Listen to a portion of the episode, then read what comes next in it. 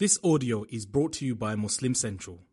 Please consider donating to help cover our running costs and future projects by visiting www.muslimcentral.com forward slash donate. Assalamualaikum Brothers and sisters, uh, our respected guests among the non-Muslims, our respected Sheikh Abu Ayman, who just gave to us some points of nasiha to guide us and to advise us.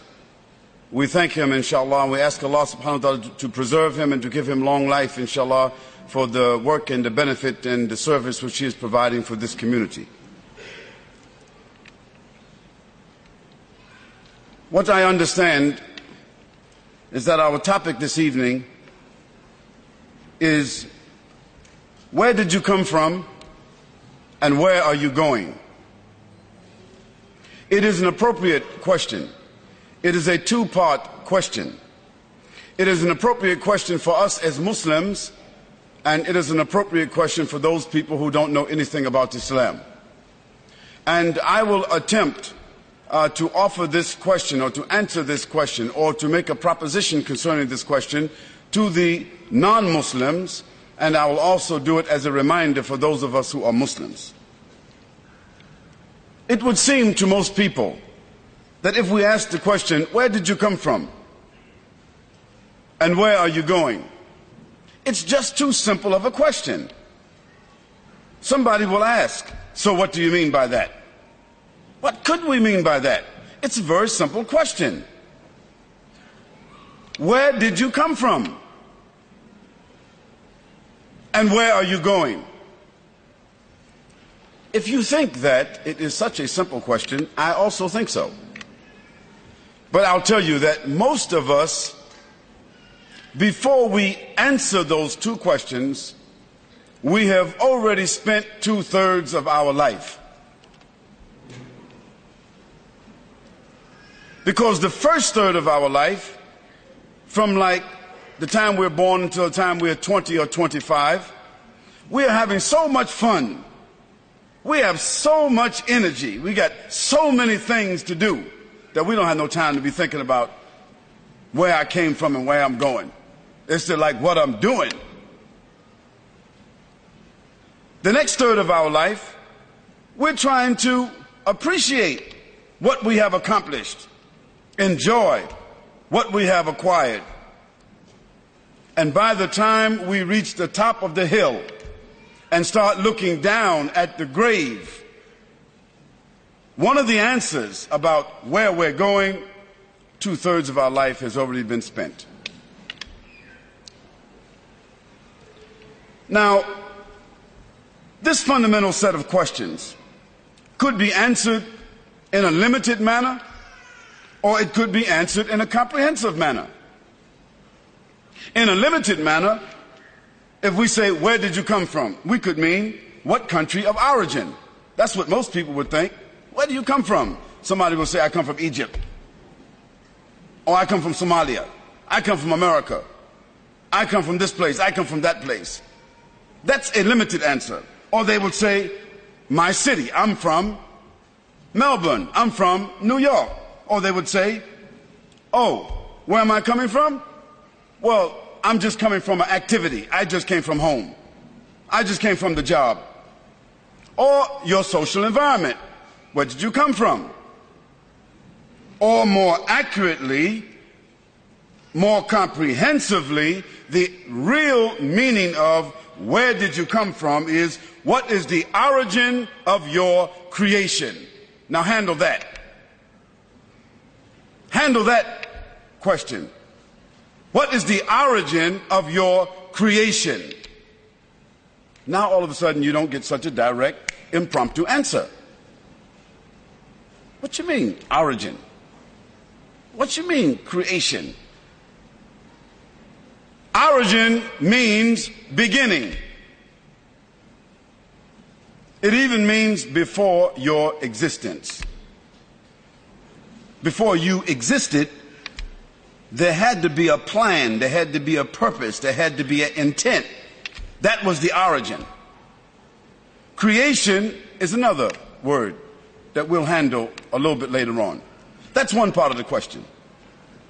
The next part of the question is, where are you going? It also can be answered in a very limited or in a comprehensive manner. Where are you going could mean, where are you going after here? After here. That means hereafter. It could mean my next activity. Where are you going from here? I'm going home. I'm going to my friend's house. I'm going to dinner. Or it could mean the next place that you will reside. Where are you going from here? Well, if I leave Melbourne, I'm going to live such and such place. It could also mean your direction in life. Where are you going? I'm on my way to graduate from school. I'm on my way to, uh, to retire from work. I'm on my way to acquire this. I'm on my way to acquire that. I'm headed towards such and such a career. I'm headed towards this or that. It could mean that. More comprehensively, and finally, it means your final destination. Handle that. What will be your final destination? So you ask, what you mean by that? I mean exactly what I said. Final means finished, over, through, the end. Nowhere else to go. Death, the grave, dark, destruction, despair. It all means all that too. Surprise. It means all of that the unknown, the unseen, the unthinkable, because you didn't think about it. For example, think about a trip. Think about life like a trip. Because that's all it is. It's just a trip. Our Prophet sallallahu, uh, alaihi wasallam, he said, I am in this world like a rider who is on his vehicle or his mount.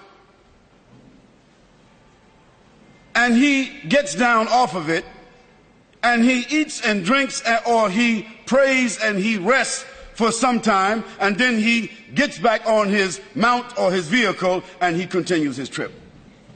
So the Prophet sallallahu alaihi wasallam, he gave us an example of this world that we are on a trip and we have been dropped into this world to eat and to drink and to rest and to work for some time. And after that, we will get back on this mount vehicle and we'll be headed towards another destination.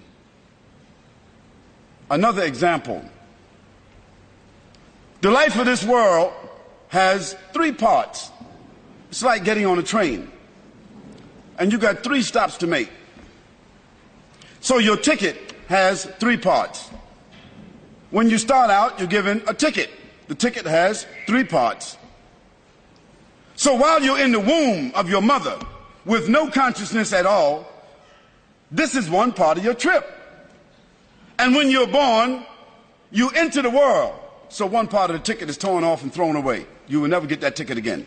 No refunds. That ticket is gone.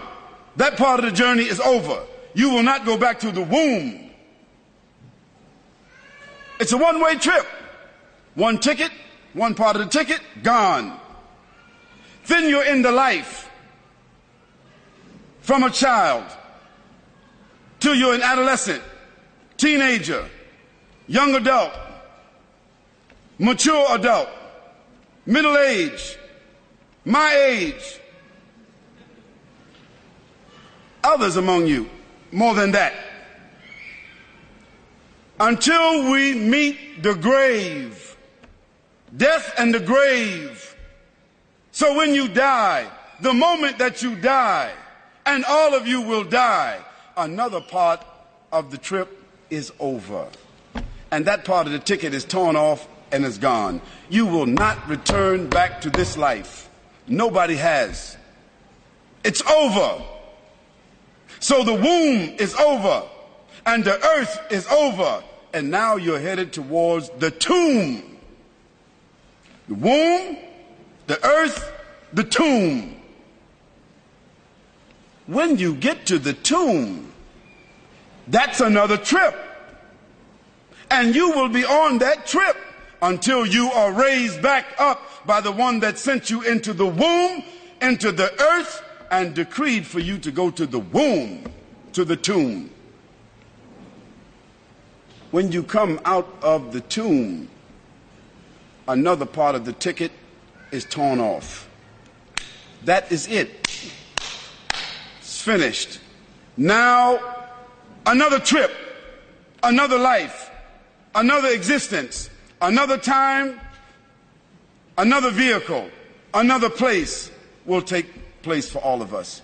Three parts the womb, the life, the tomb, the hereafter.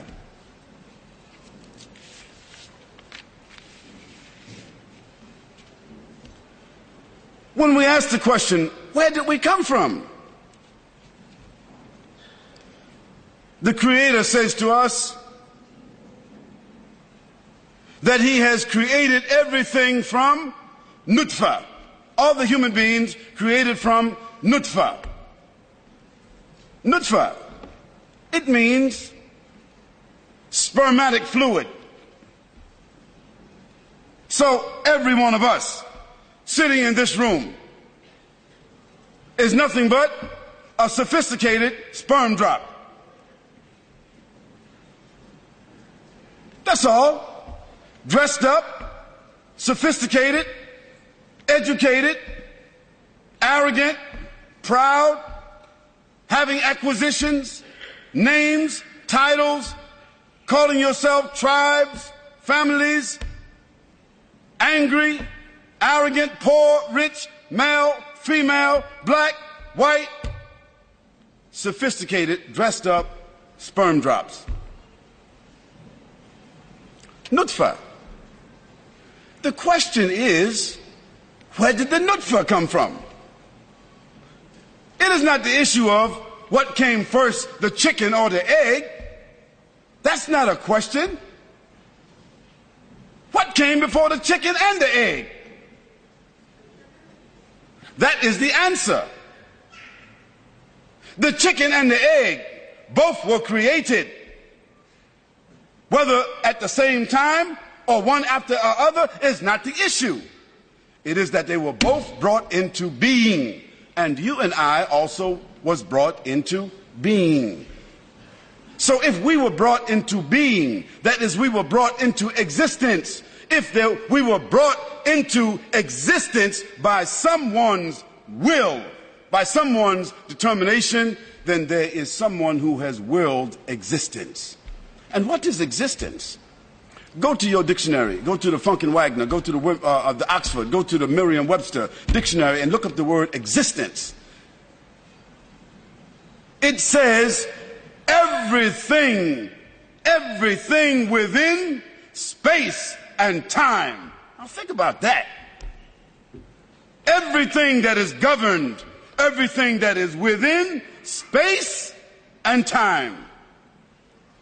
There is not even a description in any language that can tell you exactly what is within space and time. So it means that human beings have no way to truly define something that they believe is infinite, although it is not infinite, it is finite. Space and time has limitations, but we have never traveled there. Space and time are our limitations. For instance, the Quran says, أعوذ بالله من الشيطان الرجيم بسم الله الرحمن الرحيم والعصر Allah subhanahu wa ta'ala in the sacred scripture called the Quran, in the Arabic language, Allah subhanahu wa ta'ala, He swears, not curses, but swears by something we cannot deny. He calls it asr, time. It could be imagined by us like an hourglass. You turn it and you let it go. At the end, it's all over, it's finished. So Allah subhanahu wa ta'ala, the creator of the heavens and the earth, through a divine scripture revealed to Muhammad sallallahu alaihi wasallam, he said to us in one of those verses, in one of those chapters, he said, "Wal asr." So he says, he's swearing by the time so that you know that the one who's speaking has the power because he is swearing by something that he has given to us. He's swearing by something that we have no way to measure. He's swearing by something which is definite. He's swearing by something that if there was nothing else that he had power to show us, time would be enough. Because everyone is regulated by what? Time. Time to get up, time to go to bed, time to make the donuts, time to eat, time to go, time to come, time to do this, time to do that, time to get paid, time to die, time to live, time to work, time to everything is governed by the time. The black, the white, the male, the female, every human being is governed by the time. The presidents, the chairmen, the champions, everyone is governed by time. You only have a certain amount of it, time. Everyone is looking at the time, what time we started, what time we end. Everyone is governed by the time. So Allah subhanahu wa ta'ala, the creator of the heavens and the earth, sent a revelation to Muhammad sallallahu alaihi wasallam and he swore and he said, wal asr. Then he said, innal insana, surely all the human beings, from the past and the present and the future, how many they might be, countless number of human beings, all of them, lafi khasr. They are losers. They will lose everything that they have gained. They will lose everything they have been given. They will lose their sight. They will lose their mind. They will lose their strength. They will lose their wife, their husband, their children, and eventually they will lose their lives. Has anybody got any doubt about that? Anybody got any doubt about that? You got doubt that you're going to lose eventually everything, including your life. If there's somebody here who won't lose that, somebody who won't have some doubt about that, stand up and tell us who you are because you must be a Martian. And even if you are a Martian from Mars, or you're a Moonian from the moon, whomsoever you are, you will die because you're just a part of the creation. إِلَّا الَّذِينَ آمَنُوا Except the people who have a contract of faith. Except the people who have a contract, a trust. The people who have entered a trust, a contract, an awareness. And they have, as a result of this contract and this awareness, they have adopted a certain position. إِلَّا الَّذِينَ آمَنُوا The position is that they have faith. They have a commitment. They are aware. They are conscious. وَعَمِلُوا الصَّالِحَاتِ And they have begun to act responsible. Aminu Salihat means good actions, as the Sheikh spoke about. Good actions. That means actions that bear good fruits. Responsible actions. Watawasaw, and they cooperate. Bilhaq, with truth. Watawasaw, bisabr, and they are patient and they are perseverant with issues that come up as a result of this life. One of our scholars, Imam Shafi'i rahimahullah, Imam Shafi'i, he said, if Allah subhanahu wa ta'ala, when he was asked the question, what's the meaning of this ayah? Can you comment on this ayah? And Imam Shafi'i was really wise. He realized that many people commented before him. Books were written about this same surah. He said, if Allah subhanahu wa ta'ala had not revealed to his creatures any other surah, any other evidence except this short surah, three verses, lakafathum, it would be enough for them. It would be enough. Why? Because in that surah is all the answers about the life, where we come from, where we are going. Let's talk for a moment about where we come from. Let's talk about the creation, the evolutionary development, the bringing into existence of the human being. Let's talk for a moment about that. Let's reflect a little bit about that. Now, I'm speaking more particularly to the non Muslims. Because the Muslims, we have no doubt. We already got the evidence. We already got the getaway card. You know the getaway card. don't leave home without it. American Express, whatever you want to call it. We all got the Diners Club, American Express. We got a better card than that. We got the getaway card. It's called Shahada. But for those that don't have the getaway card, those that do not have their card activated, they are not aware. Then I want to talk about this to you in particular. And before I talk to you, I want to make sure there's some non-Muslim sitting here because I might be assuming that there's some non-Muslims sitting here and I'm talking to all Muslims. That means I might be talking to people I think did not pay their way and everybody here has paid. So now, how many non-Muslims are here? Can you just raise your hand so I know that you are a non-Muslim? And No non-Muslims here? Non-Muslim. One. Can I see another non-Muslim? No other non-Muslims. Two, three, four, five, six. All right, good. 10, 12, 15, maybe 20. Muslims didn't do too good a job tonight. Whenever 600 Muslims, that's what I see out here now, six or 700, maybe 400, 500 Muslims come to a gathering that was supposed to be food for non-Muslims and all of you came to eat, something went wrong. This happens all the time. We set the plate for non-Muslims and the Muslims come eat up the food. All you Muslims, shame on you. You got non-Muslim neighbors, non-Muslim colleagues, non-Muslim co-workers, and some of you say you have non-Muslim friends. But you couldn't convince them to come here. You couldn't bribe them. You couldn't give them $10.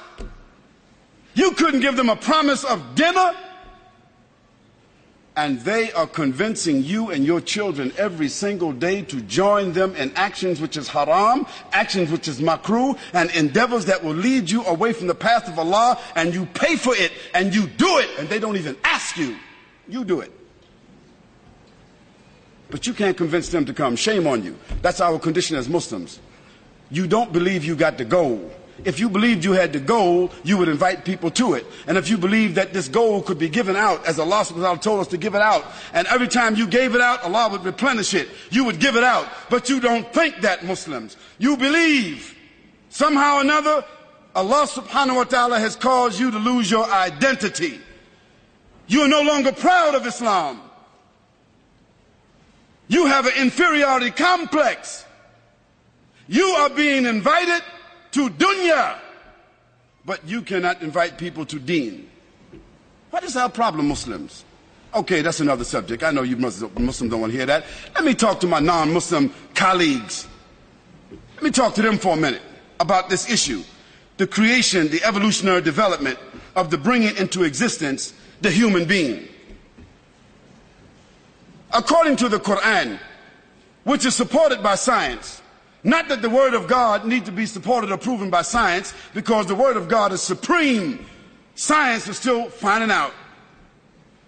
But for those of us who follow the role of science, science means gradual discovery through applied knowledge. Science, gradual discovery through acquired knowledge. So the creator of the heavens and earth, he said, Verily, he has created everything from water.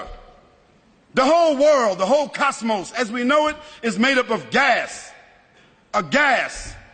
Outer space, inside ourselves, gas. The basic proponent of gas is water. H2O. There's the proof of the Quran. The Quran was revealed close to 1500 years ago. Science just discovered that the cosmos is made up of gas maybe just about 80 or 90 years ago. So man is made of water and an earth substance. That's what Allah subhanahu wa ta'ala says. He created you from, from nutfa, and after that he calls it turab. Another place he called it teen, clay, dirt, substance. So man is made up two kinds of substance. Dirt, earth, substance, and water.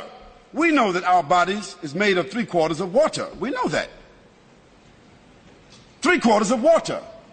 That's why when a person dies, gradually the body shrivels up like a dry leaf because there's no more water.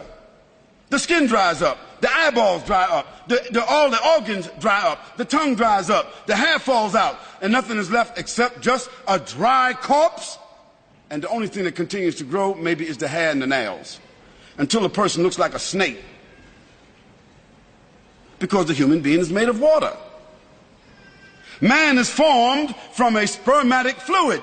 You don't like to hear that word sperm. What do you mean to sperm? Sperm. Yeah, sperm shot out from the loins. That's what we are. But Allah subhanahu wa ta'ala by His qadr, by His order, by His design, He calls that sperm to rest in a place where it is met with the egg which is produced from the process or the cycle of ovulation from the womb of the woman. Yes, that's what it is. And in case some of you came through a different process, uh, you know, maybe you're a test tube baby. Even if you're a test tube baby, then your womb was the test tube. But the process was the same. Man is formed from spermatic fluid and the mixing with the eggs produced during the ovulation period of the female. Then man is an embryo an embryo. That means like a clot of blood without any real identifying features. Then man is a fetus, a clump of blood that starts to form. It starts to have something that we can recognize. Then it becomes gradually the formation and the embryological, the embryologists, they tell us the first part of the human being. What is it? It is the brain. Subhanallah. The first part of the human being that is formed out of the fetus, it is the brain. After the brain, it is the heart. So there is first the cerebral process. After that, it is the cardio process. The brain, then the heart. Within 40 days, the doctors can hear and they can now see a heartbeat. The muscle is already beating. The child is not even formed, but the brain is there and the heart is beating. So what did the Prophet ﷺ say to us? When one of you is inside the womb of your mother and 40 days afterwards, what did he say? A malak, a malaik, an angel, an agent sent by Allah subhanahu wa ta'ala enters the womb and says to that child or commands that child whether that child will be of the righteous or whether it will be of the corrupt, whether it be of the happy, whether it's going to be of the sad. And then all the things for its life becomes what? Written for them. This is 1500 years ago, the Prophet said that. Now we know now that in the first trimester, they call it, in the first trimester, they say this is when the, the child becomes a person. A person. So the brain and the heart, after the brain and the heart, then the lump of flesh is covered with bones. It, bones is covered with flesh. Brain, heart, body, the lump, after the lump called mudghah, after that, bones, flesh.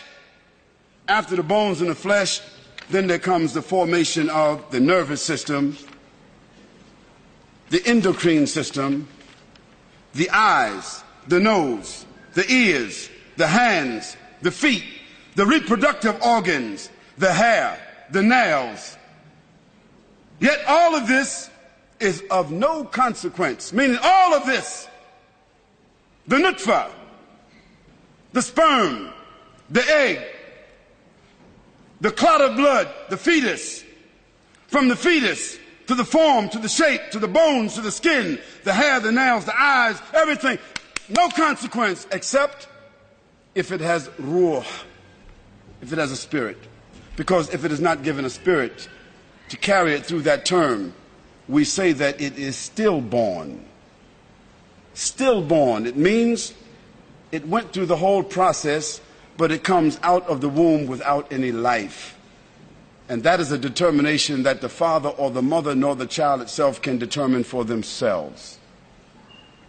If it is not given the spirit, that is the life force itself, it is not a human being. It dies inside the womb and it comes out of the womb as a dead thing. I ask you, what brought this life force into existence? We don't know where the sperm came from. We don't know where the human being came from.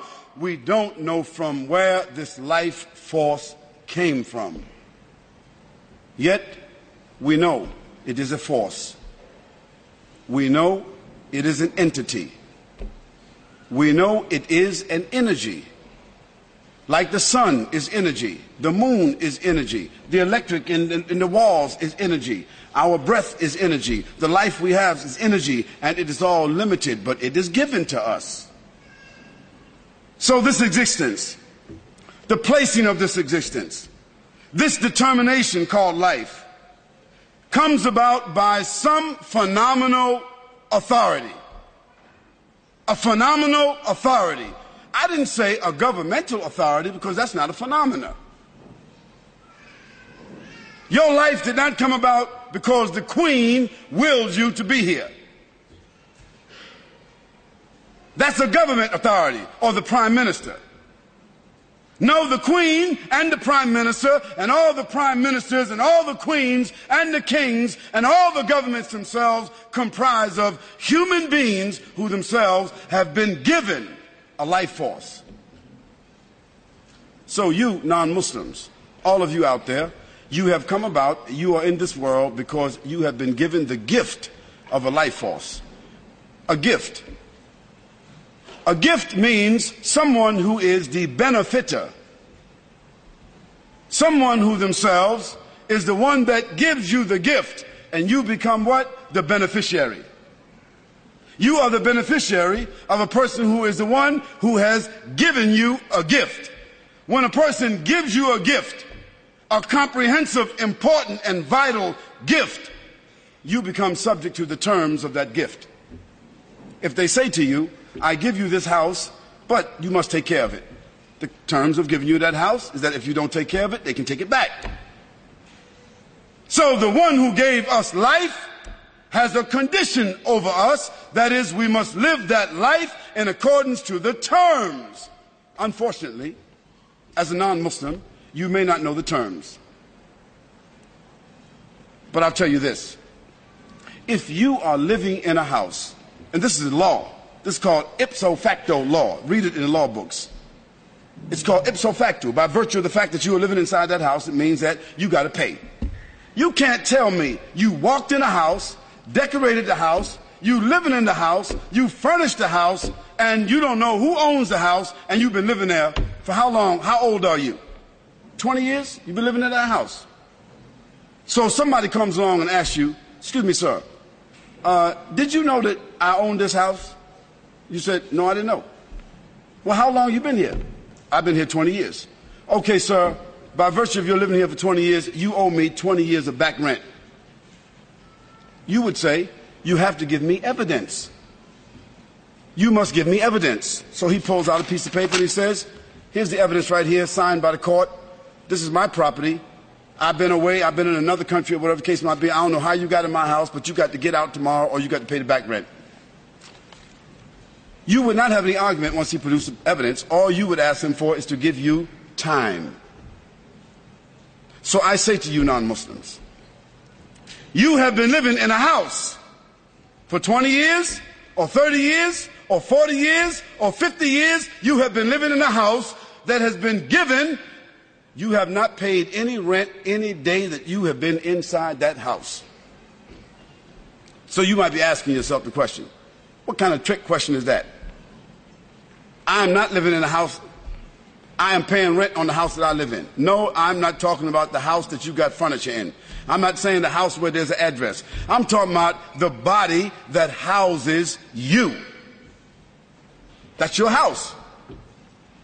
That is your house. The personality that is you, your name, your person is inside of a house. It's called a body. I ask you, this body that has grown from where it is until now 20 years, 30 years, 40 years, 50 years I ask you, where did it come from? How you get inside that house? What rent you paid on that house? What maintenance have you done on that house? What appreciation have you paid on that house? What tribute have you paid on that house? What tax have you paid on that house? What agreement do you have on that house? What contract do you have for that house? Absolutely none. So what you think? You just been given a house for nothing? Tell me, the landlord that you have right now, don't you have the obligation to pay him something? Don't you have the obligation to recognize that landlord? Don't you have an obligation to respond to that landlord? Don't you have an obligation to pay tribute to that landlord? Don't you have an obligation to take care of the house that belongs to that landlord? Well, that landlord is the Lord of the land or the house that you live in. But there is another Lord, a greater Lord, a Lord that has created and sustained all the houses that we live in, called all the human beings and all the bodies.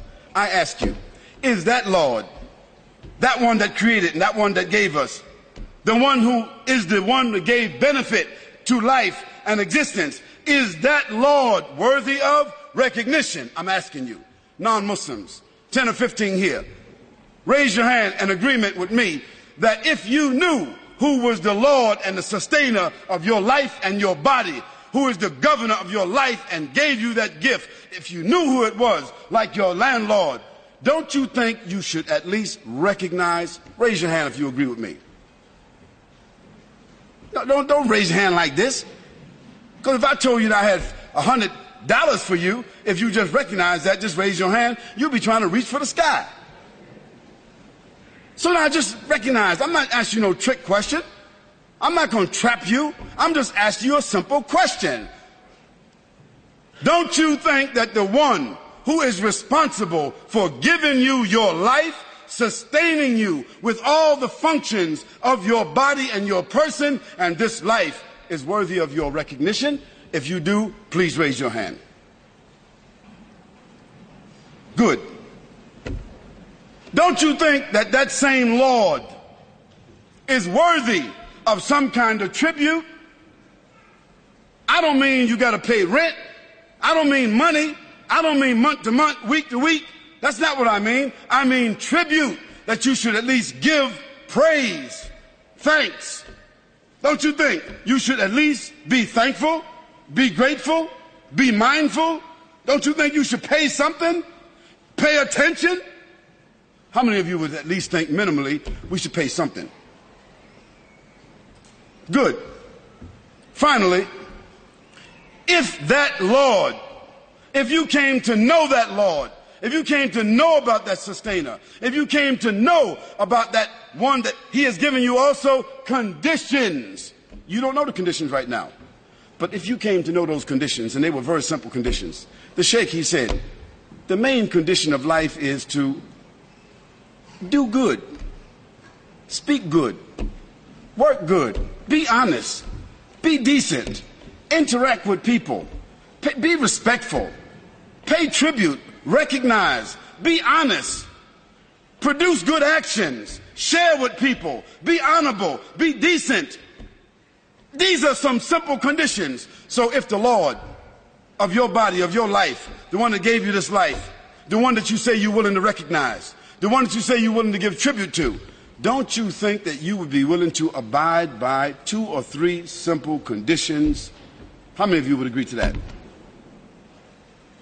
Two or three simple conditions, I said. You wouldn't agree? I'm asking you, I'm not talking to these Muslims here, I'm talking to you and those over here, those 10 or 12, 15 people that raised their hand. I mean, follow me now. Follow me now because that same one, that same one could snatch your life right now. You could drink a glass of water and choke on it and die right now. You could eat some of that popcorn and choke on it right now. You can walk out of here and trip and fall and break your neck right now. Your heart could stop beating right now. Your eyes could just bust out your head right now. You could lose your breath right now. This could happen right now. So don't be thinking that you got a whole lot of time to think about it. Now I'll be thinking about that next year when I'll see this guy when he come back, or I'm gonna watch a movie, I'm gonna read a book or something. No, right now you need to think about it, because tomorrow morning you could be dead. You say, "Oh, not me." Yes, you. Death comes to pretty ladies. Death comes to young people. Death comes to handsome young men. Death comes to people who is all dressed up. Death comes to people who just graduated. Death comes to people that ain't ready yet. Death comes quick. Death comes without an announcement. I'm talking to you that you need to answer this question just as if you didn't have any more time. So let me ask it again. Don't you think that the one that you said you would be willing to recognize, don't you think that the one that you would be willing to give some tribute to, don't you think that if there were some small conditions for your living your life, which is some that I just named, that you and I would be willing to at least observe those conditions if it was vital to our life? How many would agree to that? One, two, three, four, five, six, seven, eight, nine, ten. All of you. Good. Okay, all of you right here, you have virtually become Muslims. Because to be a Muslim is to recognize that there is none to be worshiped none to be recognized except that creator. Is that Muslims? Is that correct or not? Is that correct or not? Yes. And to be a Muslim, it is to give tribute, to give praise, to not only to recognize, but to do something that is evident through the tongue or through the body, to give praise, to give thanks, to show your appreciation. That is one of the second conditions of being a Muslim. And the third condition is to abide by the rules. Abide by the rules. The basic conditions. If you are at least willing to do that, then I say to you that you should understand what it means to be a Muslim. Now, I didn't say be an Arab. I didn't say be a Pakistani. I didn't say be an African. I didn't say be an American. I didn't say be anyone other than one that submits, one that recognizes, one that pays tribute, one that fulfills the basic moral responsibilities, because that is the object of the life. Let us continue. This is our life that is on earth. And if you think about life itself, life has two kinds of ends to it. When I say ends, I mean life has two kinds of manifestations. There is a micro and there is a macro. Micro means all the way down to what we cannot see. Microscopic. Microscopic. It means microscopic used to be what we call atom. 20 years ago, 20 or 30 years ago, the smallest part of life or matter was called the atom. Is that correct or not? But now, those of us who are involved in quantum physics, those of you who got your PhDs, you know now that the smallest matter is no longer the atom. It is not even no longer the microatom. It is something they call the quark. You know, is that right or wrong? Quark. The scientists came up with a word, quark. This means some kind of micro part of matter which cannot hardly even be seen or imagined. It can only be understood through quantum physics. But there's also now something smaller. It's called the microquark. Maybe 20 years uh, from now, they're going to come up with another word, you know, which is smaller than the microquark. Because as we as we develop and sophisticate our scientific knowledge and to discover evidence with instruments, we start to identify different things from a micro point of view. And we can continue to go down because there are finer, finer, finer, smaller, smaller objects, but we find no matter how small, how micro they become, still we are able to what? Look at them and see they're organized. 30 years ago, there were computers. They were called, who gave me the name today? Mainframes. Is that correct? Mainframe computers. A mainframe computer maybe sat in a place like this. one computer sat in a place like this. And maybe that one computer, 30 years ago, it had the capacity of what we call one gigabyte. One gigabyte. A mainframe computer the size of this building. One gigabyte.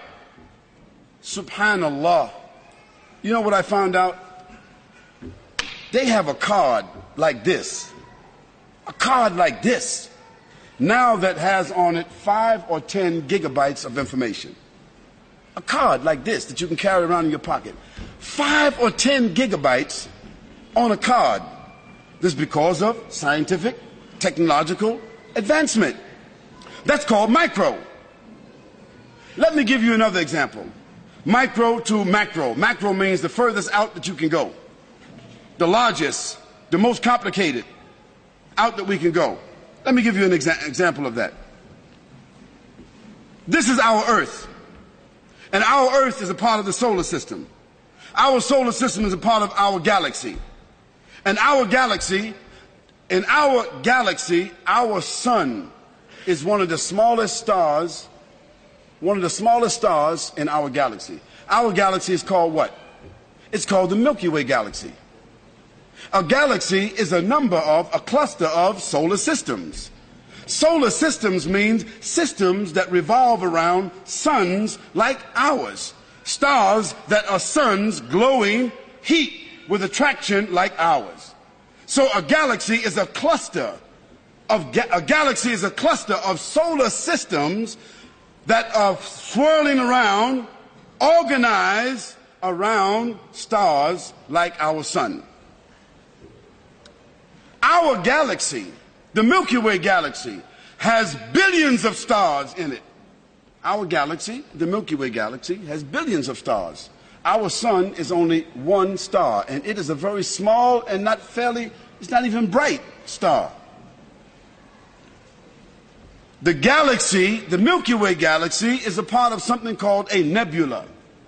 A nebula. What is a nebula? A nebula is a cluster of billions of galaxies. Imagine this now. A nebula is a cluster of billions of galaxies, all of them swimming around, floating in orbit without clashing with one another in some kind of intricate, organized orchestration. And there now have been discovered billions of nebula. Billions of nebula. So therefore, going out into time and space, the human being's mind cannot imagine a nebula you can't imagine billions of nebula. So from micro to macro, we see the organization. So if there is organization, I ask you the question, therefore, if there's organization, it means it is designed. If it is designed, there has to be what? I ask you non Muslims. If it has been designed, it has to be what? A designer. If it has been fashioned, there has to be what? A fashioner. If it has been determined, it has to be what? Someone that has determined it. If it has been proportioned, put into form and shape, someone has proportioned it. If it is controlled, if it is under control, it is not clashing. It is not just spurious. It's well organized. Then that means that someone is controlling it. If it is being sustained, not by its own power, but giving some kind of power, then that means there is a sustainer. If it is created, there has to be what? A creator.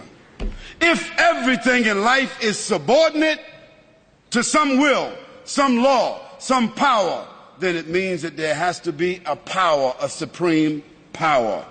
If it is put together on the basis of organization and will and principles, there has to be knowledge.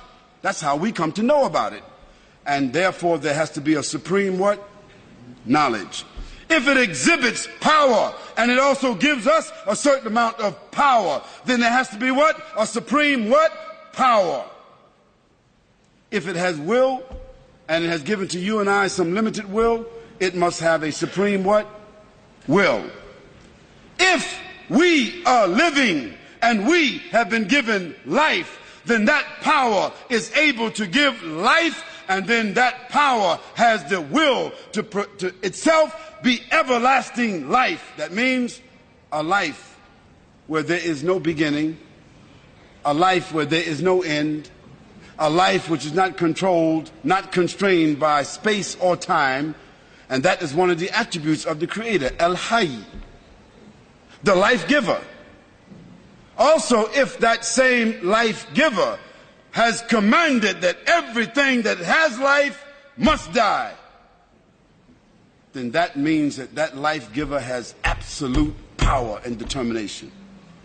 Now, I say to you that your life is a gift. I say to you that you did not choose. I say to you that you do have the right and the limited will to divert or to govern. That's all you have, a limited will. Now you can do what you want to do. The non-Muslim sitting here, you can be whatever you want to be. You can follow whatever you want to follow. You can call yourself whatever you want to call yourself. But I say to you that you have a choice to govern your life. You have a choice to make the right choice or the wrong choice. You have a right to submit. You have a right to determine. You have a right to say that I'm willing to follow the conditions. You have a right to do that. Or you can just say, I'm rebellious. I don't care. I'm going to do whatever I want to do. I'm going to live my life and I'm going to have fun. I'll tell you what living your life and having fun is going to lead you to. Today, the people that seem like they're having the greatest time, having all the fun, is these entertainers. These bling bling people. Like Britney Spears and like Destiny's Child. You sisters know who I'm talking about. These little bling bling whores. Now, she wasn't a bling bling whore when she started out. She was a little girl with blonde hair, hopping around and skipping around. She was a, she was at that time innocent. Her mother and father was letting her dance and sing and, you know, she got on the radio and the TV and she got some awards and she was still a virgin at 13. But by 15, she was a prostitute.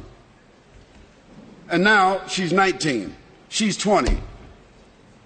And she had prostituted herself in about 19 different countries. 19 years old. Can you imagine a young girl started out innocent at 13 years old and she is the hero. She is the model. She is the, she is the poster child for all of these women and she's nothing but a bling bling whore. And all these other bling bling criminals that our sons and daughters are wearing their shirts, wearing their coats, wearing their jackets, wearing their hats, Eminem, 50 Cent, wearing their, wearing their, all, all their shirts. These are our heroes putting up their posters. What are they? They're bling bling criminals. Dope sellers, fornicators, liars, stealers, cursing God, cursing their parents, killing people, selling drugs. And these become our heroes. These movie stars, they become movie stars. They become television stars. Hip hop, they call them. New generation. Hip hop. They are going to be hipping and hopping. They're going to be hipping and hopping. They're going to be snap, crackle, and popping in the hellfire. Yes, they will be hipping and hopping. Because that is the final consequence for corruption. Allah subhanahu wa ta'ala said in the Quran, Hal jaza'ul ihsan illa al-ihsan. Is there any other reward for good other than good? If you don't do good, how you think you're going to expect good? So as a result, Allah subhanahu wa ta'ala have shown us that all of these people who seem to be having fun, who have become the heroes, the television, the movie stars, the poster stars, the magazine stars, looking like they're all happy and proud and big homes and big money, so forth. They are the most miserable people. They die early. They are diseased. They live with despair. They wind up lonely and living in dark places. They are the most frustrated people. And when they die, they have no legacy whatsoever. Why? Because everything that the Creator told us not to do, when we do it, it winds up with disease. You name it. If the Creator told us not to drink alcohol, what is one of the greatest diseases in the world today? If the Creator told us not to use drugs, what is one of the greatest diseases in the world today? If the Creator told us not to fornicate, not to commit adultery, what is the greatest disease in the world today? Sexually transmitted diseases.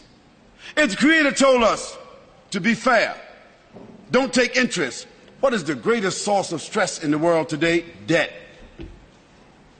Everything the Creator said don't do, if you do it because you have the will to do it, it ends up with disease.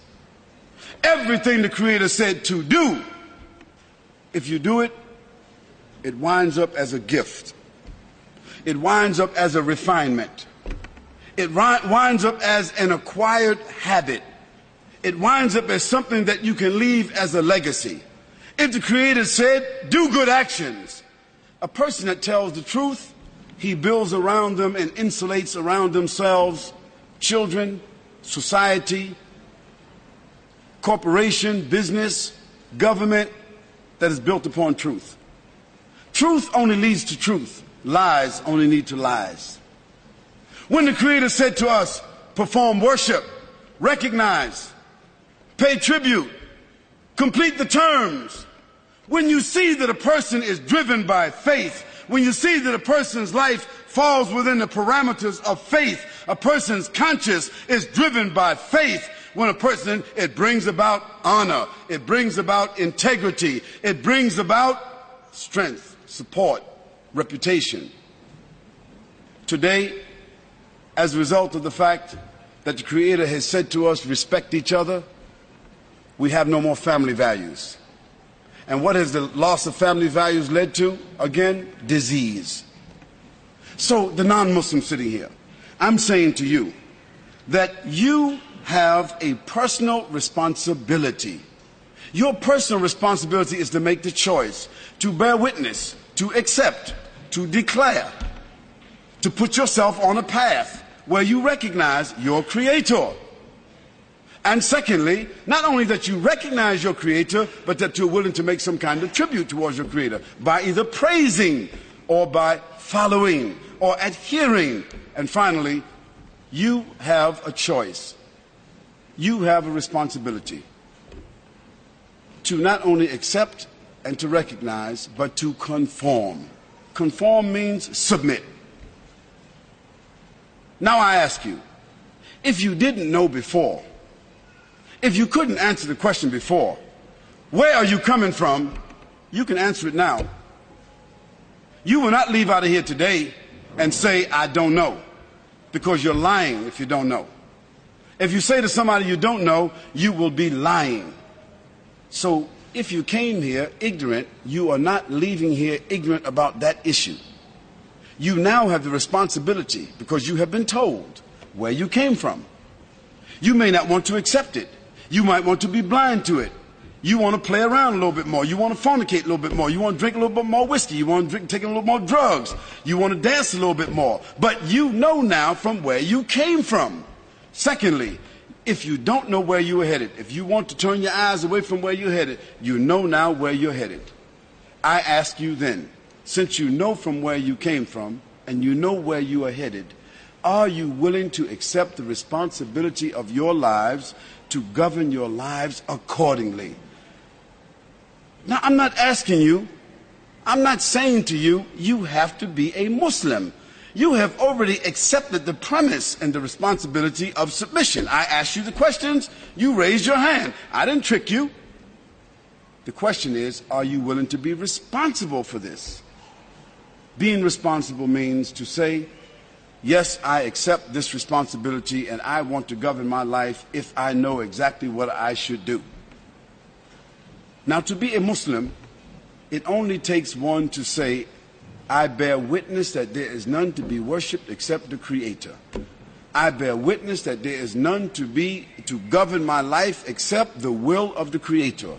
And I accept also to tribute, to pay a tribute in my life through my actions, through my words, to attribute the right names to the Creator and to pay a tribute through my actions towards that creator, I'm willing to do that. And also, if I knew what the creator wants me to govern my life by, I'm willing to govern my life by that parameter.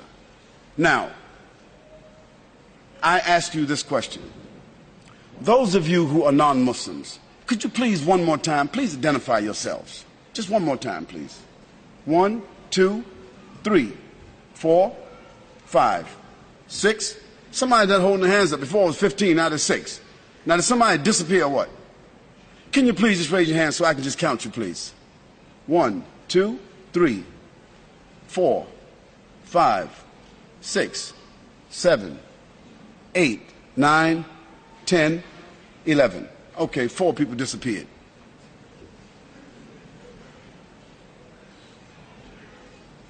Now, we Muslims, it is not our job to make Muslims. We are not Jehovah Witnesses. We don't knock on doors on Saturday mornings, and we don't have no pool in the back. We're not asking you to come forward and jump in no pool and be baptized. That's not our responsibility. But what we are asking you is we are offering you a treasure. That treasure is to discover your purpose in life and to take hold and to take charge of your life. We're offering this to you, not because it's ours. We offer it to you because we are aware of it. And because we're aware of it, we want to share that with you. Now I ask again, how many of you that are non-Muslims would accept the premise that there's only one creator, one power, one life giver that is responsible for our lives? Can you hold your hand up again, please? There's one. Only one? How many non Muslims would accept the proposition that there is only one power that is responsible for our lives? One power that we should attribute, that one we should pay to, one that we should give our lives and our energy and our thanks and our praise for. How many of the non Muslims would accept that? One. Two.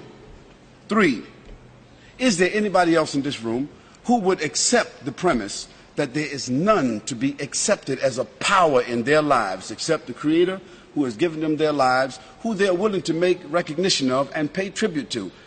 Can, you, can I see your hands again? And if you are, please, could you come up here, please? Just come sit right here.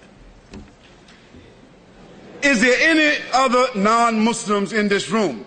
Out of the 10, 11, or 12 that I saw their hands, who would be willing to accept the premise that there is only one power in this world, one creator for this world, who has given us life, who we should recognize, who we need to pay tribute to in our words and in our actions, and whom, if we knew the law, if we knew the terms, that we should conform our lives to.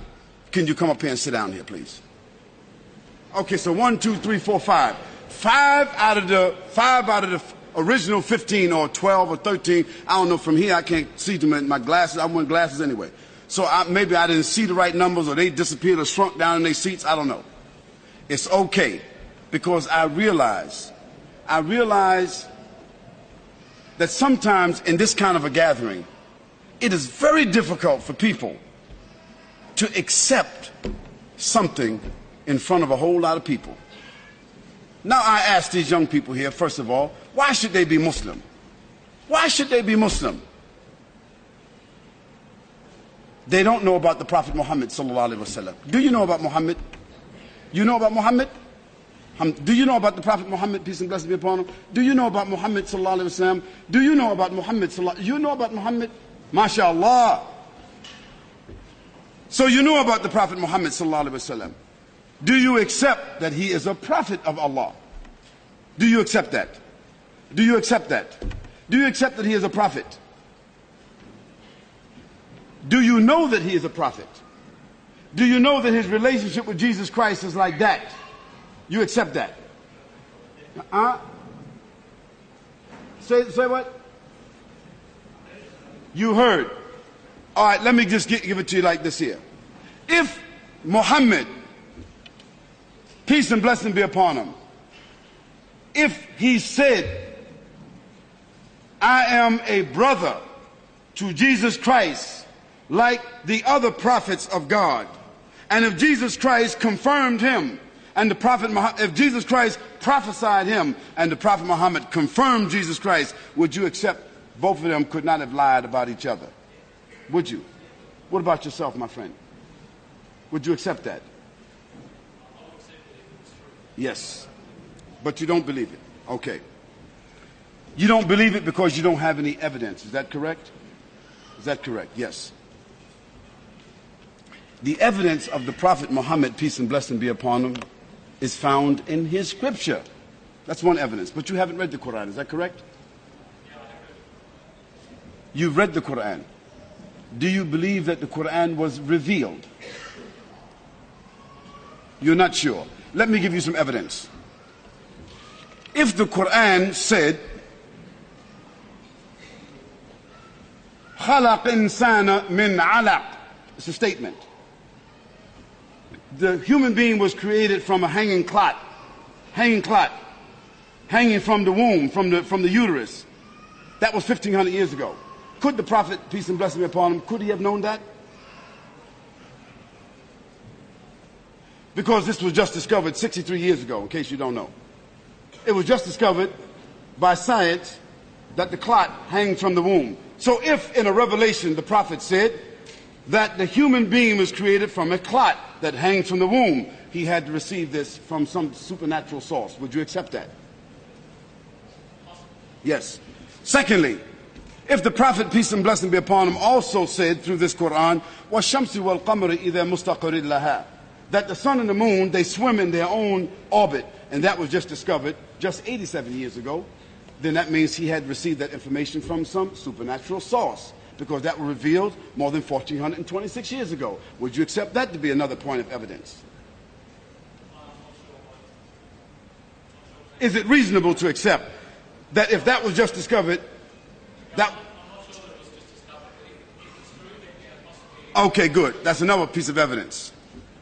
The third piece of evidence is that the Prophet Muhammad, peace and blessing be upon him, is the most visible, documented human being in all of history. This means there is no other human being in the annals of history whose life has been documented in such detail other than that of the Prophet Muhammad, peace and blessing be upon him. And if that is also true, he had to be a phenomenal person. Would you agree to that?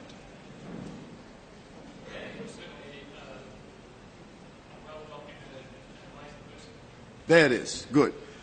Well, the last thing I want to say to you is not proof that we need, but more than 86 different historians came together about 17 years ago to formulate what 100 human beings are the most, hu- most profound human beings in history? And they had 30 different categories.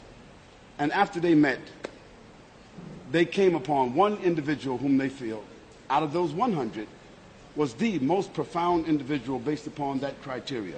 And if these people were non Muslims, and the person that they determined was Muhammad, peace and blessing be upon him, would you also agree and one of those categories is that there was no evidence that could show that what he said about himself being a prophet or his relationship with Jesus Christ or his revelation or his manners or his conduct or the categories of his life disproved anything that he said. That was one of the categories. Would you also accept that those non Muslims, who are the greatest historians in our time, would you also say that that is another sign and evidence that the Prophet Muhammad was in fact an authentic prophet and messenger? Good. Good. So then I ask the final question. If you would accept the premise that there's none to be worshipped except the Creator, who is one, you all accept that? One. But you are a bit reserved yourself in regards to the life of the Prophet, peace and blessing be upon him. But if you, in the course of your investigation, was to see the evidence, you would accept. Is that correct? That's enough. So I ask you, all five of you to say, There's none to be worshiped except the Creator. Just say that. there's none to be worshipped except the Creator. Can you say that? There's nothing to be worshipped except the Creator. Now, in the Arabic language, the formula, the same words, is to say, La ilaha illallah. Like when you go to a doctor, the doctor examines you. The doctor, after he examines you, he makes a diagnosis. After he that, he makes a prognosis. After that, he makes a treatment plan. After that, he writes a prescription. Isn't that the process? Writes a prescription. When he writes that prescription, what language is it? What language is it? You don't know. I'll tell you what it is. It's pharmacological language, pharmaceutical language. It is Latin. The pharmaceutical language is Latin. Are there any chemists in this room here? Are there any chemists in this room here? The language of pharmacology, the pharmaceutical language, is Latin. So the doctor, he writes in Latin, and he sends you over to who? The pharmacist. The pharmacist reads it, fills the prescription, and gives it to you. When he gives it to you, he writes on that bottle what that generic medicine is and how you should take it. Is that what he does? You don't read the Latin, but you accept and you trust that doctor and you trust that chemist and you take that medicine. Is that correct or not? I'm saying to you that what you have just said, that there's none to be worshipped except the Creator, you have said the same words of La ilaha illallah. That is the formula. Now, if that is the case, if you accept La ilaha illallah, you have passed over the threshold of faith. That's what you have done. Now, it has already happened. Inside of your hearts, it has already happened. We are the witnesses. That's all we are. Now, we are not tricking anybody here.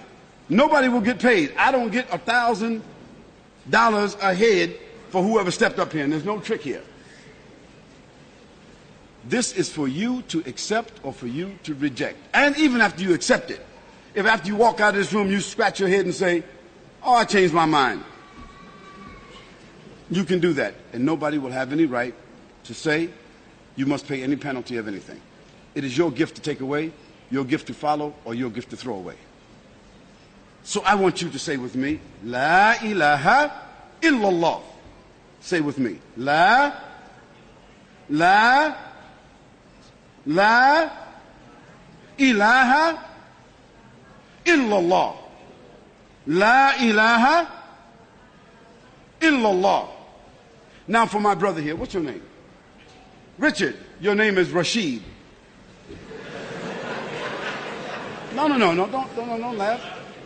In Arabic, his name is Rashid. Because the people who took that name took it from the Arabs. The name Rashid was made into Richard. But the human being cannot be Rashid because you are not the one that guides. You are the servant of Rashid. So in Arabic, actually your name would be Abdul Rashid.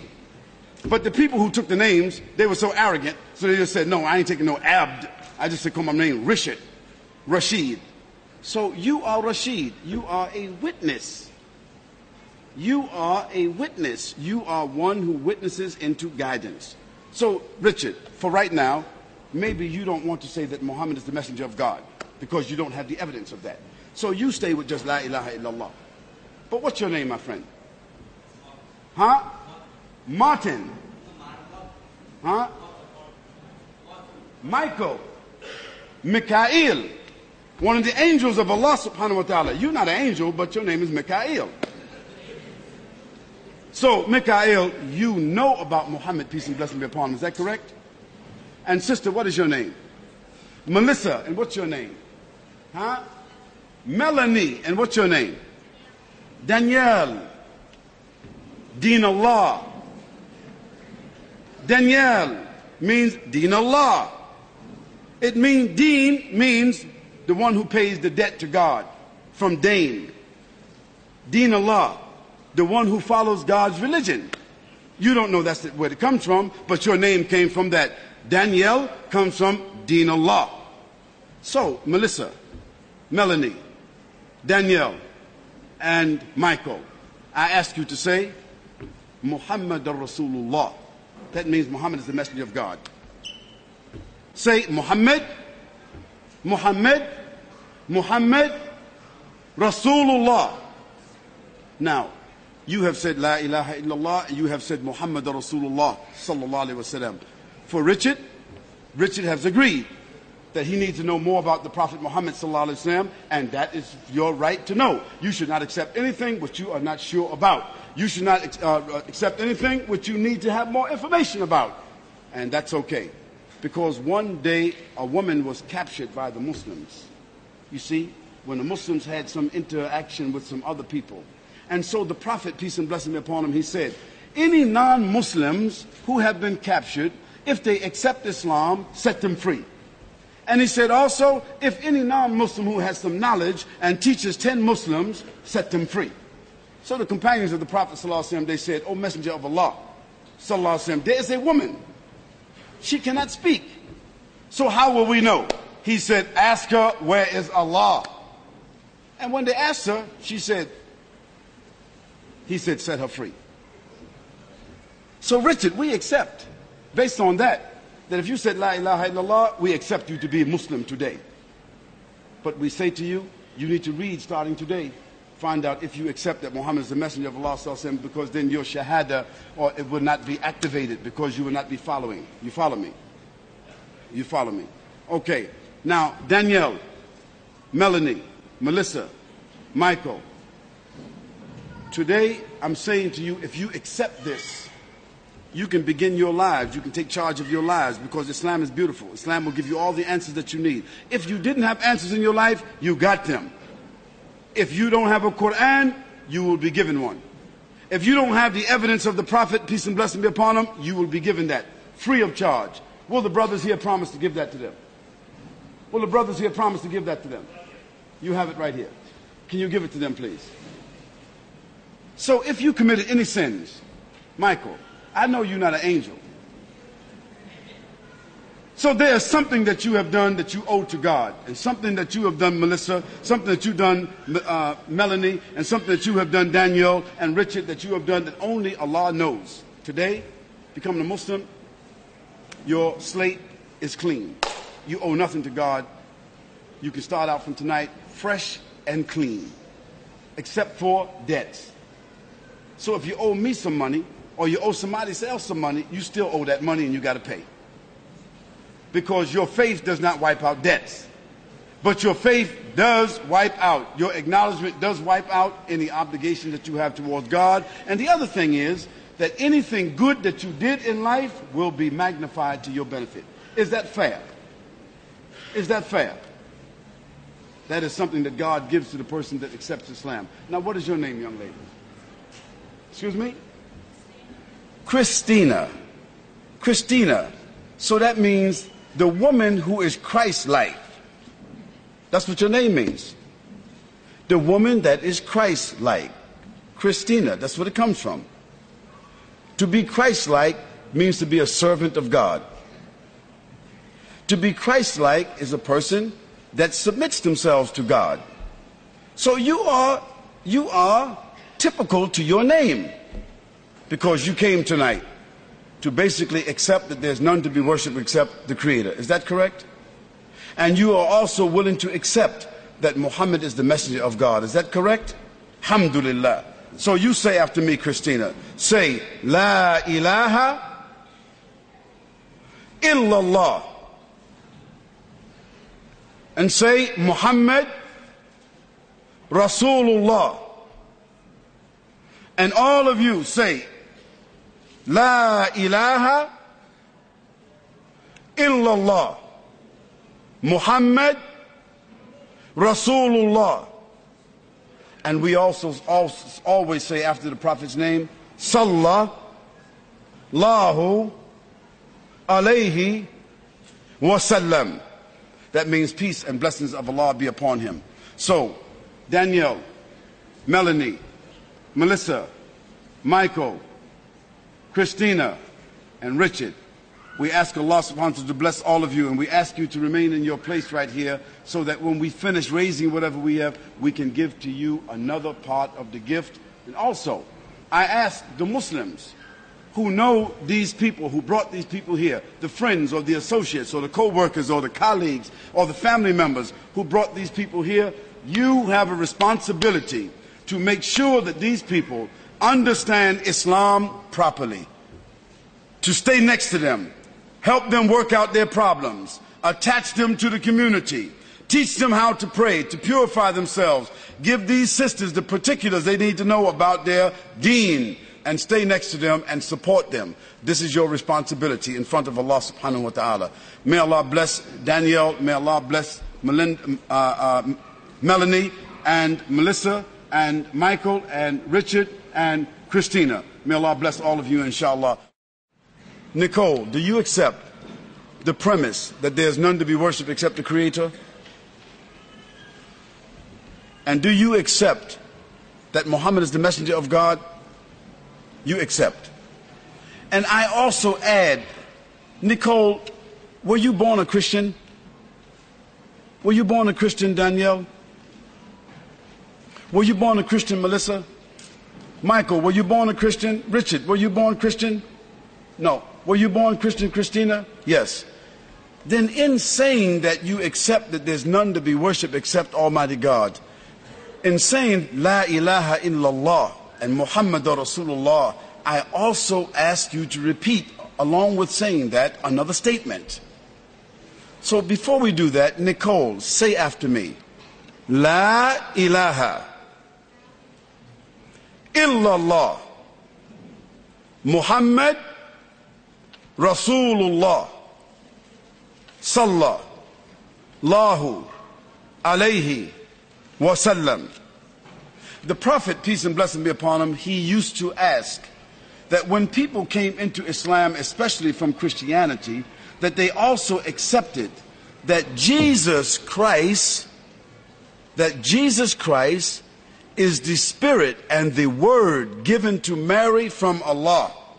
That He is the Spirit and the Word given to Mary from Allah. Do you accept that? Do you accept that, Danielle? Do you accept that, Melanie? Do you accept that, Melissa? Do you accept that, Richard? Uh, uh, I'm sorry, uh, Michael. Do you accept that, Richard? Do you accept that, Christina?